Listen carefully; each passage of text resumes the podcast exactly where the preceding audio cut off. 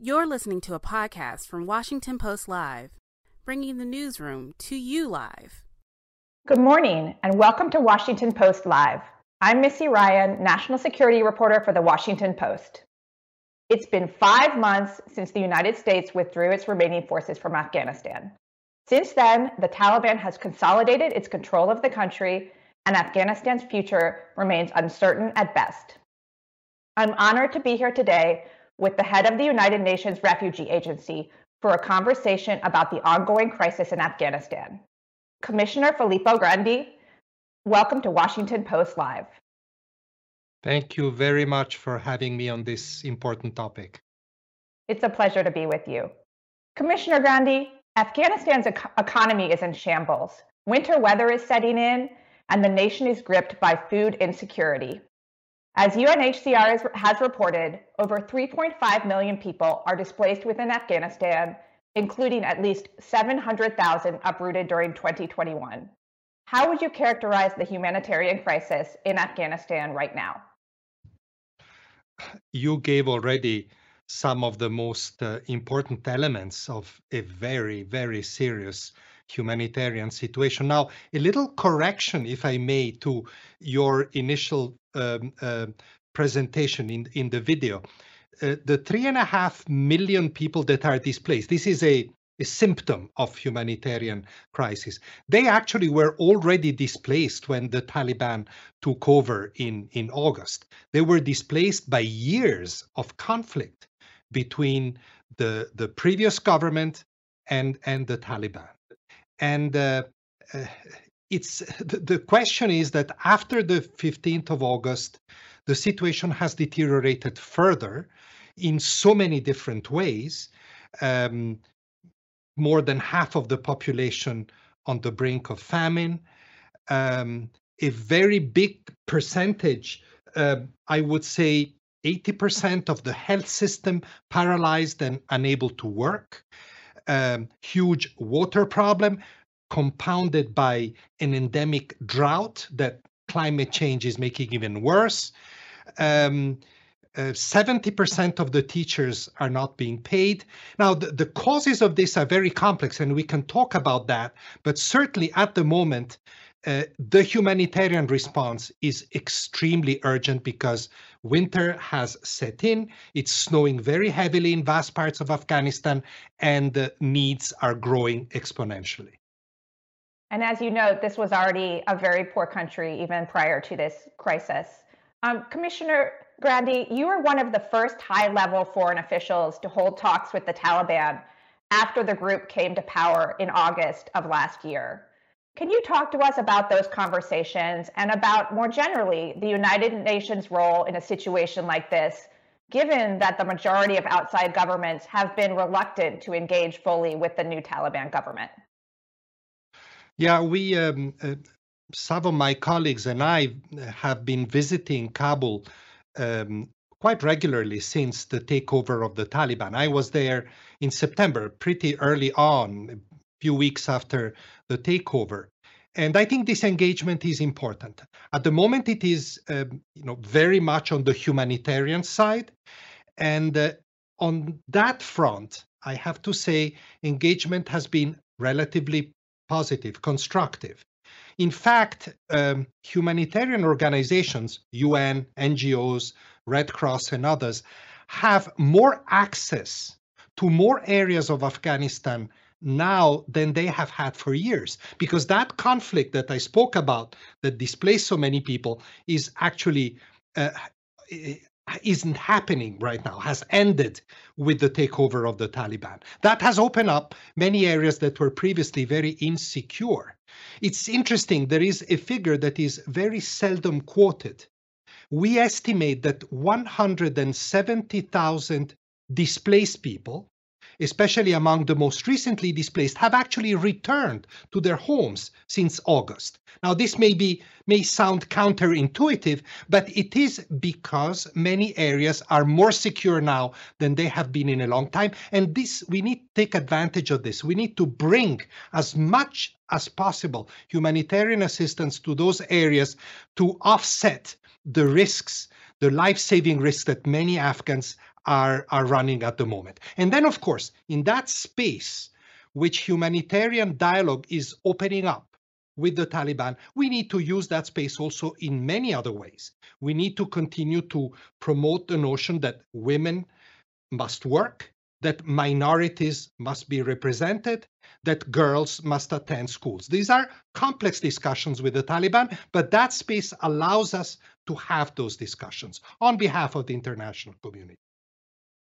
So, in addition to the absence of civil conflict that you just described, has the Taliban government facilitated, is it facilitating the humanitarian work that you and your UN partners and the aid agencies are doing?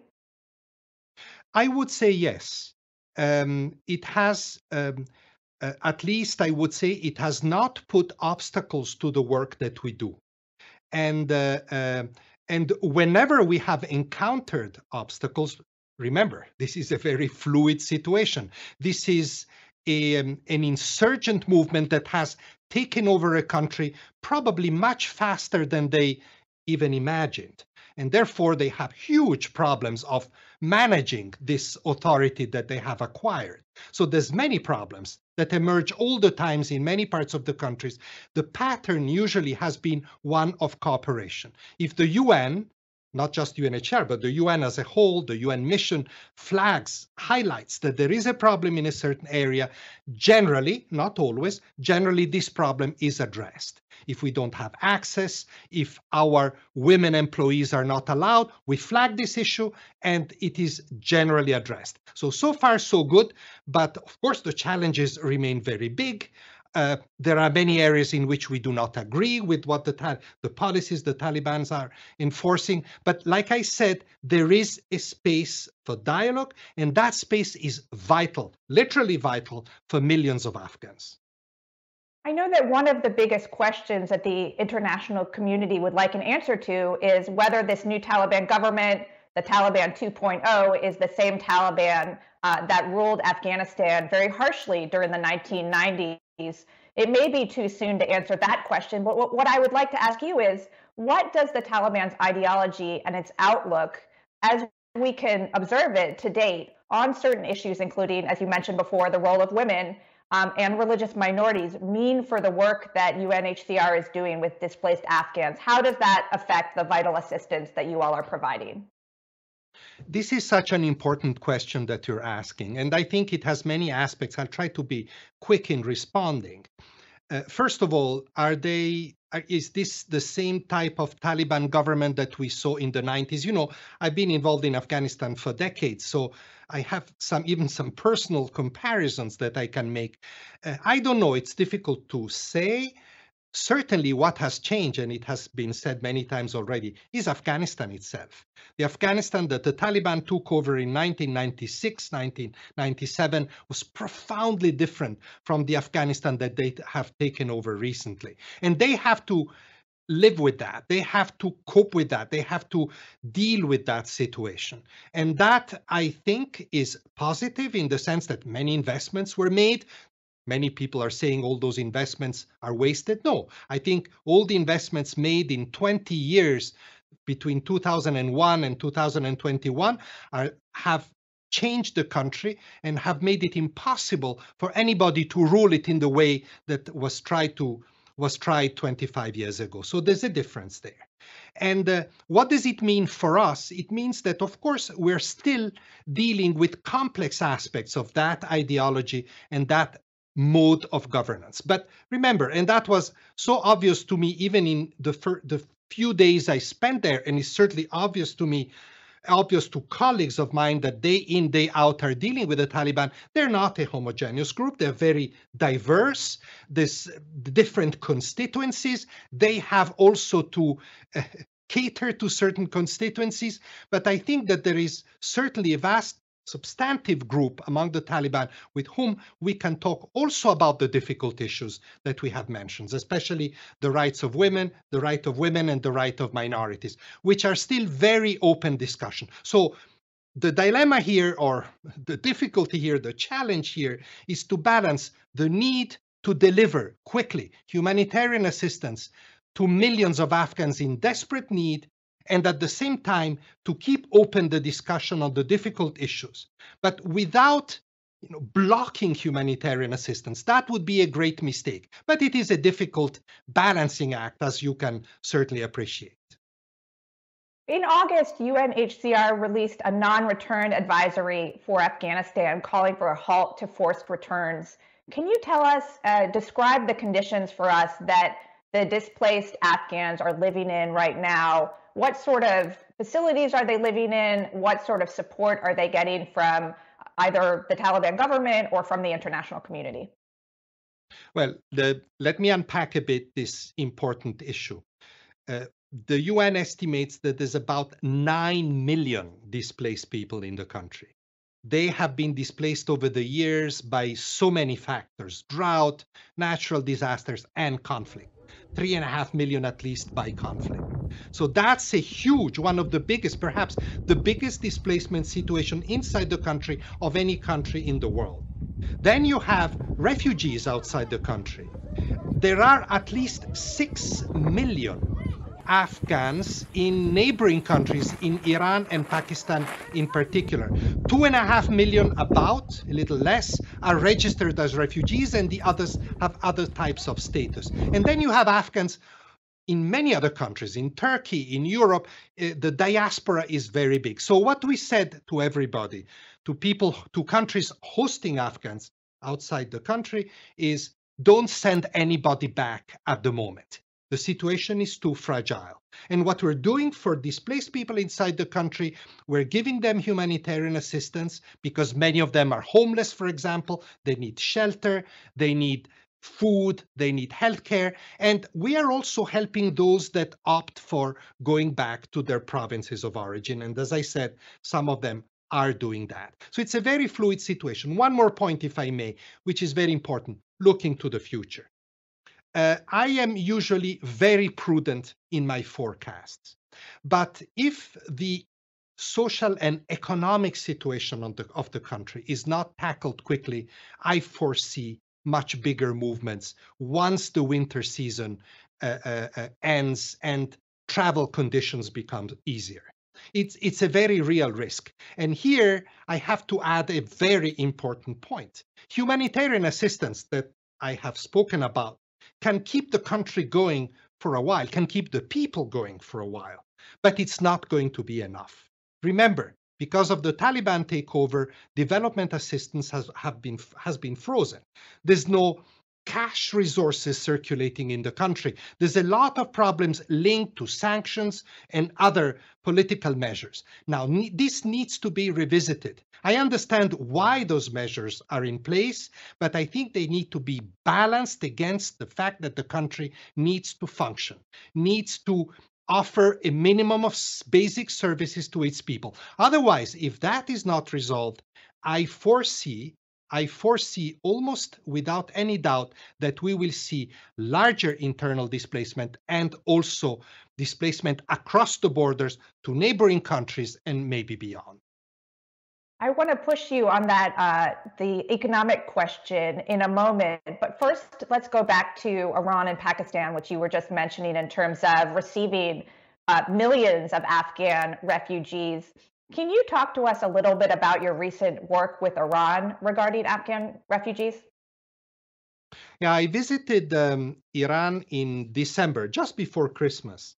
And actually, I was in Pakistan also in September when I went to Afghanistan. This is because, of course, for my organization, work with Afghan refugees, and the vast majority are in these two countries, is, is a priority. This is our core mandate. And here I want to flag an important point. There's a lot of focus on the current crisis in Afghanistan, but let's not forget that these two countries have hosted Afghan refugees for more than 40 years. And in recent years, it has become very difficult to mobilize the resources they need to fulfill this international responsibility of hosting Afghan refugees.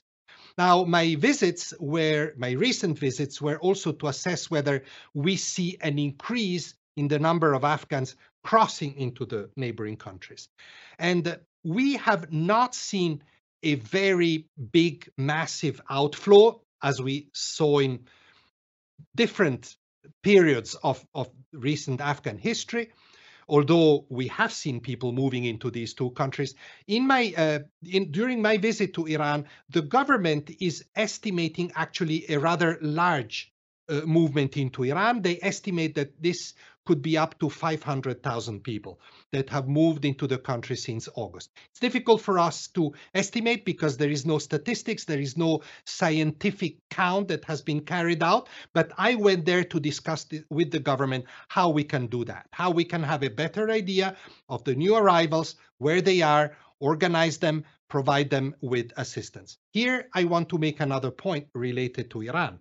Iran has always had very forward looking policies, very humanitarian policies in respect of Afghans. There are specific laws and provisions that allow all Afghan children to have access to education, for example, and uh, certain sectors of Iran's economy, in particular the construction industry, have traditionally been an important source of livelihoods for millions of Afghans, be they refugees or people with other status. Of course, Iran is under sanctions. Iran is going through a very difficult economic crisis of its own for many different reasons. So at the moment, they're struggling with supporting this additional Afghan population. And from the humanitarian point of view, this is not a political judgment. Of course, I went there, I went there also to appeal to the international community for more help to be given to Iran as it comes under renewed pressure because of the Afghan uh, uh, refugee uh, situation. And has there been a response from the international community in terms of providing the additional support that is needed in Iran, as you just mentioned, and potentially in Pakistan, which also is facing its own economic and social challenges? Yes, there has been. I think that uh, one side effect, if you wish, of the August uh, events was to bring more visibility to the Afghan situation. And for the first time in years, we saw an increase in financial contributions. You know, the, the UN appeal, not just UNHCR, the UN appeal that appeals plural, that were put out in 2021 for Afghanistan were largely subscribed. The refugee appeal that we put out, an extraordinary one that we put out uh, in September, was 70% funded. You may think it's not much, but compared to previous much lower percentages, it was a better response. Now, next uh, Tuesday, the UN, including UNHCR, will put out another big humanitarian appeal, both for inside Afghanistan and for the neighboring countries. And I do hope, and I would like to use this opportunity to really reinforce this, I do hope that there will be a good response. It is vital to provide humanitarian assistance at the moment for all the reasons that we've been discussing uh, today. Mr. Commissioner, I'd like to go back to Afghanistan's economy, which, as you mentioned, prior to the Taliban takeover, was heavily dependent on foreign aid. Donor funds accounted for about three quarters of the country's revenue. And now, with the Taliban in charge, much of that uh, monetary flow has dried up. And in addition, the United States has frozen billions of dollars in Afghan reserves that are held in New York banks, exacerbating the economic crisis. Do you believe, as many US lawmakers and diplomats have urged, that the United States and other nations need to be more flexible in providing financial assistance despite the sanctions that you referenced earlier? Um, and how can they do that without uh, without uh, running foul of many of these laws that have been in place since uh, 2001?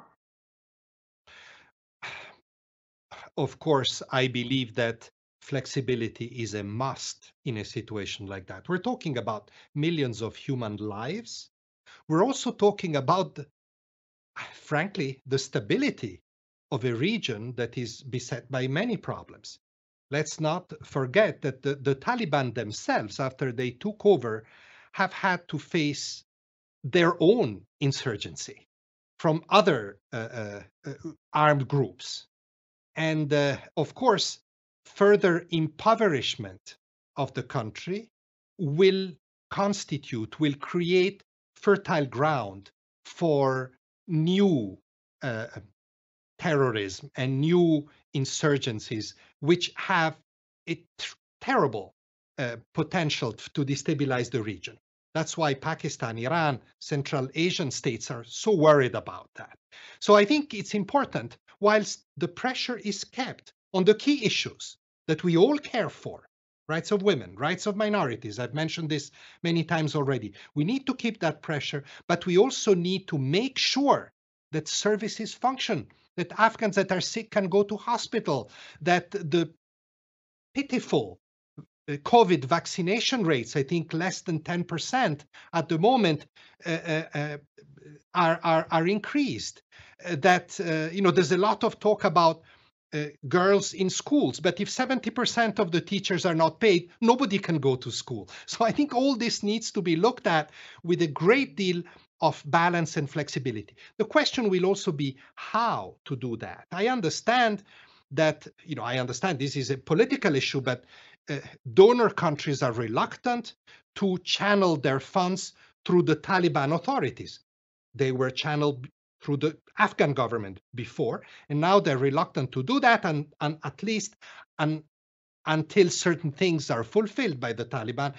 And we are exploring in the UN many alternative systems to make sure that uh, uh, services function like paying salaries through UN agencies, for example. Now, all of this uh, is very technical, is far beyond my remit, but is important. But in the end, in the end, it, it is important to maintain that dialogue with the Taliban because all these systems will be temporary in nature.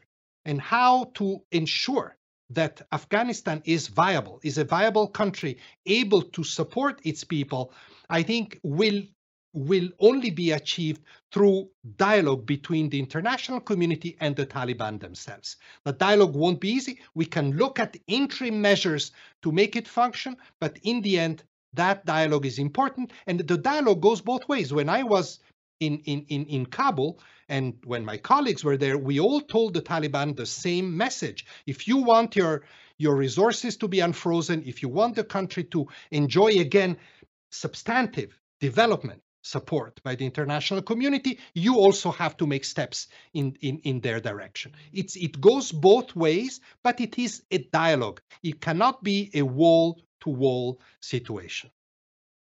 Mr. Commissioner, I think we have time for one more question. I'd like to ask you a related question. Do you believe that nations that have played a significant role in Afghanistan's recent history particularly the United States and some of the NATO nations that had a military presence there for 20 years. Do you believe these countries have a moral responsibility to accept more refugees and absorb some of this need or desire from Afghans to resettle outside of their country given the current conditions? well, you know, I think that there's there's um, there's 26, 27 million refugees around the world. I'm not talking about the internally displaced, I'm talking about the refugees. Uh, you know that less than 1% is resettled from countries neighboring conflicts or crises to wealthier countries. So, this burden sharing between the countries that are near the crisis and the richer countries further afield is minimal. And I think that all countries hosting large numbers of refugees deserve more burden sharing in that sense, deserve richer countries to take more of those refugees. This is a general point. And this point applies certainly also to Iran and Pakistan. So I'm glad that some of the countries that have been involved in Afghanistan for many years, as you said, have put forward offers to take more of those refugees as a consequence of what has recently happened. The question is more complex about people that are inside Afghanistan, because this is what happened in August. There was a lot of direct evacuation out of the country, mostly of people who had links with those countries, mostly in a bilateral fashion. But that is much more complicated now because now the country is under the control of the Taliban. So I think that we need to focus on resettling refugees from neighboring countries. And then, if there are particularly complex cases inside the country that deserve to be considered for you know, uh, uh, uh, traveling outside and being resettled to, uh, to third countries. This will have to be looked at on a case by case basis, but it's not going to be simple. Mr. Commissioner, I think I can actually squeeze in one final question. I think our listeners and viewers would be interested to hear a little bit more about uh, the challenges and opportunities potentially that your teams uh, working on the ground across Afghanistan are facing at this moment. How are things different um, from the pre August 15th environment till now? Like I said, uh, and you know, I, I know that this may sound counterintuitive, but security has been easier, better. Security was the big challenge for us for years. You know, since I am in this job, I've been several times to Afghanistan. I remember 2016, 2018, 2019. And all the, in all these visits, the main challenge, the main thing I discuss with my colleagues is how can we go to place X, to place Y, with the fighting, with the risk of attacks, of uh, uh, uh, uh unexploded ordnance, uh, um, of um, you know terrorist threats to our operations. Now, all of that, I, I wouldn't say all of that, but a great deal of that is now better. We are in a phase in which access is possible. So I think that we need to take advantage of this window. And let me repeat it once more. This window allows us, because we are needed in Afghanistan, we are required. I think the Taliban understand that without our support, the humanitarian crisis will be even worse and they cannot cope with it. So we need to use that space, one, to deliver, and two, to have dialogue with them and to try to bring them to more reasonable positions on all the complicated issues of rights that we're discussing with them. Now we actually are out of time. I want to thank you, Commissioner Grandi, for joining us here today for this very important conversation. Thank you. Thank you for having me. Thanks for listening. For more information on our upcoming programs, go to WashingtonPostLive.com.